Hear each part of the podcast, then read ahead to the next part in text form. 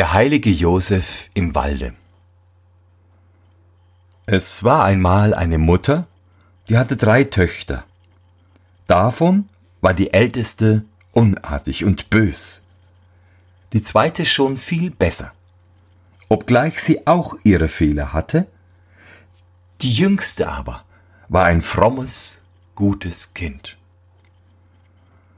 Die Mutter war aber so wunderlich, dass sie gerade die älteste Tochter am liebsten hatte und die jüngste nicht leiden konnte. Daher schickte sie das arme Mädchen oft hinaus in einen großen Wald, um es sich vom Hals zu schaffen, denn sie dachte, es würde sich verirren und nimmermehr wiederkommen. Aber der Schutzengel, den jedes fromme Kind hat, verließ es nicht, sondern brachte es immer wieder auf den rechten Weg. Einmal indessen tat das Schutzengelein, als wenn es nicht bei der Hand wäre, und das Kind konnte sich nicht wieder aus dem Walde herausfinden. Es ging immer fort, bis es Abend wurde. Da sah es in der Ferne ein Lichtlein brennen, lief darauf zu und kam vor eine kleine Hütte. Es klopfte an, die Türe ging auf und es gelangte zu einer zweiten Türe, wo es wieder anklopfte.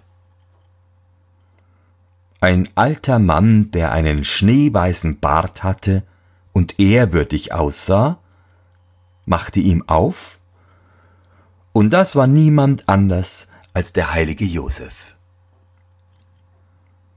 Er sprach ganz freundlich Komm, liebes Kind, setze dich ans Feuer auf mein Stühlchen und wärme dich. Ich will dir klar Wässerchen holen, wenn du Durst hast. Zu essen aber habe ich hier im Walde nichts für dich als ein paar Würzelein. Die musst du dir erst schaben und kochen.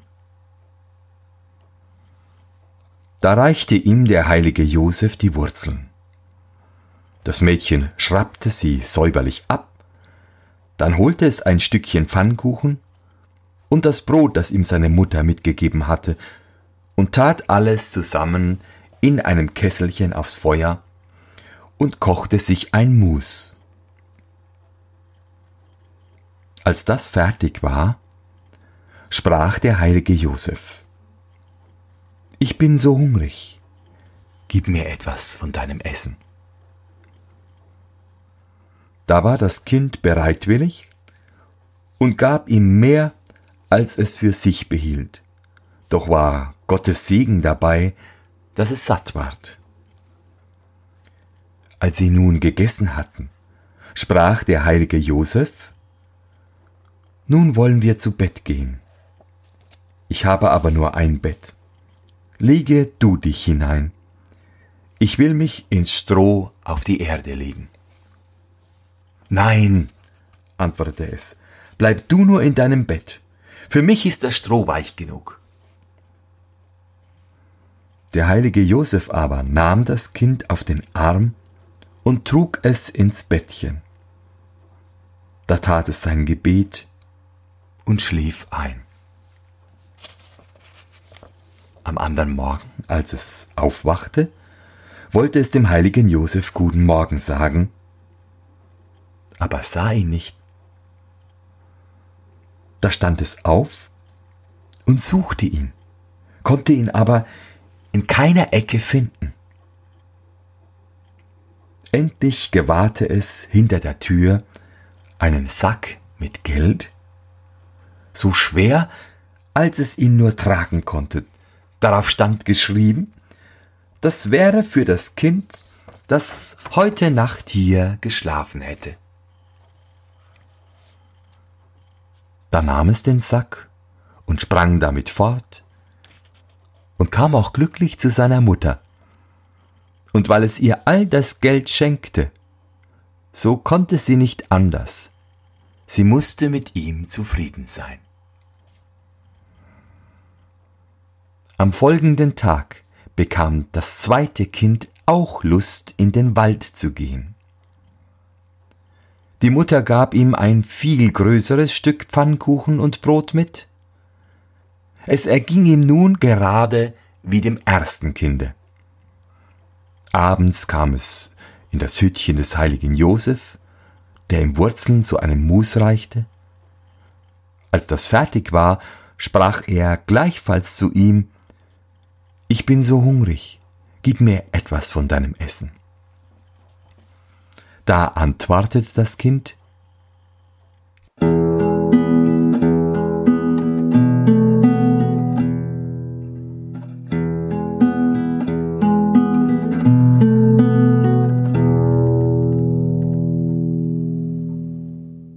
Iss als mit. Als ihm danach der heilige Josef sein Bett anbot und sich aufs Stroh legen wollte, antwortete es Nein, leg dich als mit ins Bett. Wir haben ja beide wohl Platz darin. Der heilige Josef nahm es auf den Arm, legte es ins Bettchen und legte sich ins Stroh. Morgens, als das Kind aufwachte und den heiligen Josef suchte, war er verschwunden. Aber hinter der Türe fand es ein Säckchen mit Geld, das war händelang, und darauf stand geschrieben, es wäre für das Kind, das heute Nacht hier geschlafen hätte. Da nahm es das Säckchen und lief damit heim und brachte es seiner Mutter, doch behielt es heimlich ein paar Stücke für sich. Nun war die älteste Tochter neugierig geworden und wollte den folgenden Morgen auch hinaus in den Wald. Die Mutter gab ihr Pfannkuchen mit, so viel sie wollte, Brot und auch Käse dazu. Abends fand sie den heiligen Josef in seinem Hüttchen, gerade so wie ihn die zwei anderen gefunden hatten. Als das Mus fertig war und der heilige Josef sprach, ich bin so hungrig, gib mir etwas von deinem Essen. Antwortete das Mädchen, Warte, bis ich satt bin. Was ich dann übrig lasse, das sollst du haben. Es aß aber beinahe alles auf. Und der heilige Josef musste das Schüsselchen ausschrappen. Der gute Alte bot ihm hernach sein Bett an und wollte auf dem Stroh liegen.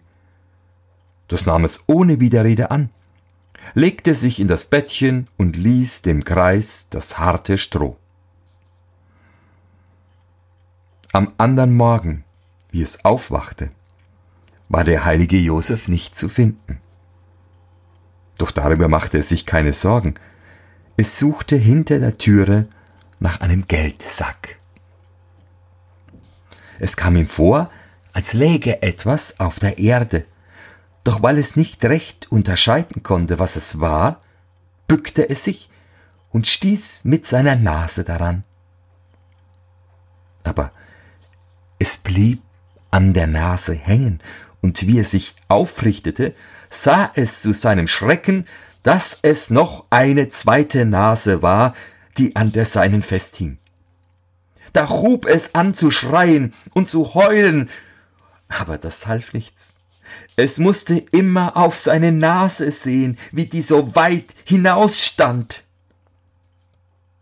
Da lief es zu in einem Geschrei fort, bis es dem heiligen Josef begegnete. Dem fiel es zu Füßen und bat so lange, bis er aus Mitleid ihm die Nase wieder abnahm und noch zwei Pfennige schenkte. Als es daheim ankam, stand vor der Türe seine Mutter und fragte, was hast du geschenkt kriegt? Da log es und antwortete, einen großen Sack voll Gelds, aber ich habe ihn unterwegs verloren. Verloren? rief die Mutter. Oh, den wollen wir schon wiederfinden nahm es bei der Hand und wollte mit ihm suchen. Zuerst fing es an zu weinen und wollte nicht mitgehen.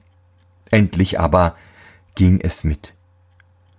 Doch auf dem Wege kamen so viele Eidechsen und Schlangen auf sie beide los, dass sie sich nicht zu retten wussten.